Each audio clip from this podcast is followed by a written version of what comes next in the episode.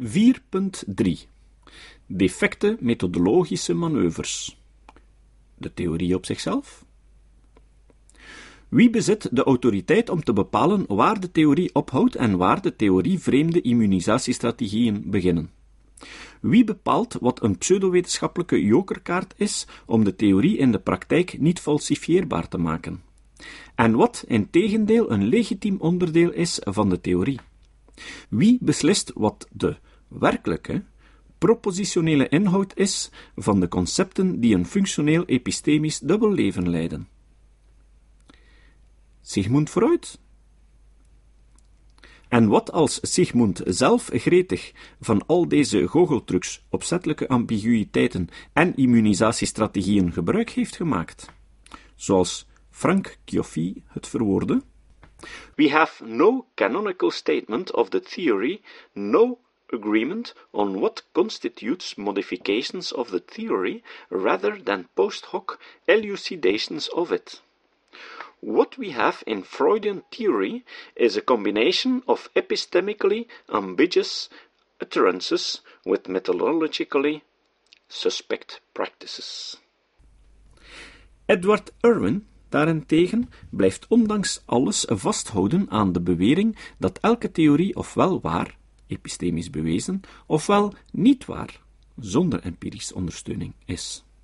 De kwestie van de pseudowetenschappelijkheid van de psychoanalyse is dan ook snel afgehandeld volgens Irwin. The dilemma then is this. Saying that a theory is pseudoscientific either entails that it is untrue or empirically unsupported, or it does not. If it does not, then a theory can be pseudoscientific and also be true and well supported by evidence. In this evidence, why would it matter that the theory is pseudoscientific?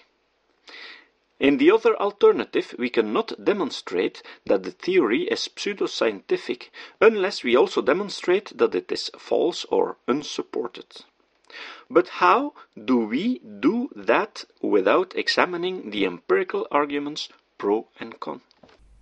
De blinde vlek in Irwins dichotomie wetenschapsfilosofie, die hij deelt met de wetenschapsfilosoof Larry Loden, is zijn veronderstelling 1 dat elke theorie in principe kan weerlegd en derhalve op een zinvolle manier geconfirmeerd worden, haakjes open, in de zin dat een waarachtige confirmatie enkel plaatsgrijpt wanneer er in eerste instantie een Popperiaanse empirisch risico aanwezig was, haakjes dicht.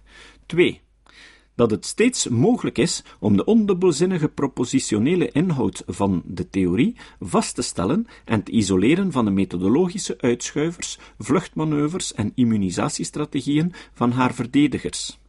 Bij deze hoop ik ook dat ik de retorische vraag van Adolf Grünbaum aan het begin van dit hoofdstuk, waarom de psychoanalyse nog haar toevlucht zou nemen tot immunisatiestrategieën, als ze dan toch zogezegd niet falsifieerbaar is, afdoende heb kunnen beantwoorden. Hoewel de psychoanalyse in haar totaliteit uitmondt in niet-falsifieerbaarheid, neemt dat niet weg dat het in bepaalde gevallen mogelijk is om één of meerdere hypothesen uit het theoretische kluwen los te wrikken, geïsoleerd te beschouwen en vervolgens te onderzoeken in welke mate er empirische evidentie voor te vinden is.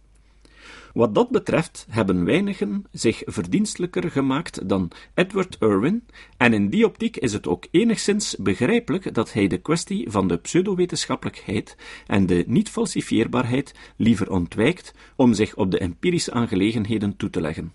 Het feit dat bepaalde critici een tweevoudige beschuldiging aan het adres van de psychoanalyse formuleren, namelijk dat ze globaal genomen niet falsifieerbaar is, en dat ze in de mate dat ze dat wel is ook daadwerkelijk gefalsifieerd is, betekent dan ook geen zins, zoals onder andere Stephen Wilson in Introducing the Freud Wars schertsend opmerkt, dat die critici de paradoxale stelling verdedigen dat de psychoanalyse both untestable and demonstrably untrue is. Nemen we de hypothese die Wilson zelf aanhaalt, het universele Oedipus-complex en zijn sleutelrol in de mentale ontwikkeling van het menselijk individu. Kunnen we op zich de hypothese onderzoeken dat elke kleine jongen zijn vader wil vermoorden en de liefde wil bedrijven met zijn moeder? Vrij gemakkelijk. Tot op die hoogte is de psychoanalyse gefalsifieerder dan ooit. Maar wat als de andere theoretische goocheltrucs en jokerkaarten de hypothese van het Oedipus-complex ter hulp schieten? Wat als de jongens die meer affectie vertonen voor hun vader dan voor hun moeder verklaard worden in termen van verdringing en reactieformatie, of als de notie van de onbewuste biseksualiteit wordt ingeroepen om schijnbaar tegengesteld gedrag in de theorie te incorporeren?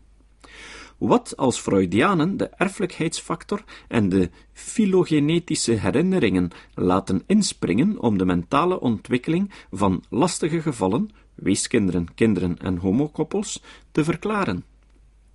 Friedrich Cruz heeft het terecht over the ambiguous and opportunistic character of the whole Freudian system in which any given proposition, however testable in theory, is preserved from risk by escape clauses, vague interpretations, or even outright contradictions.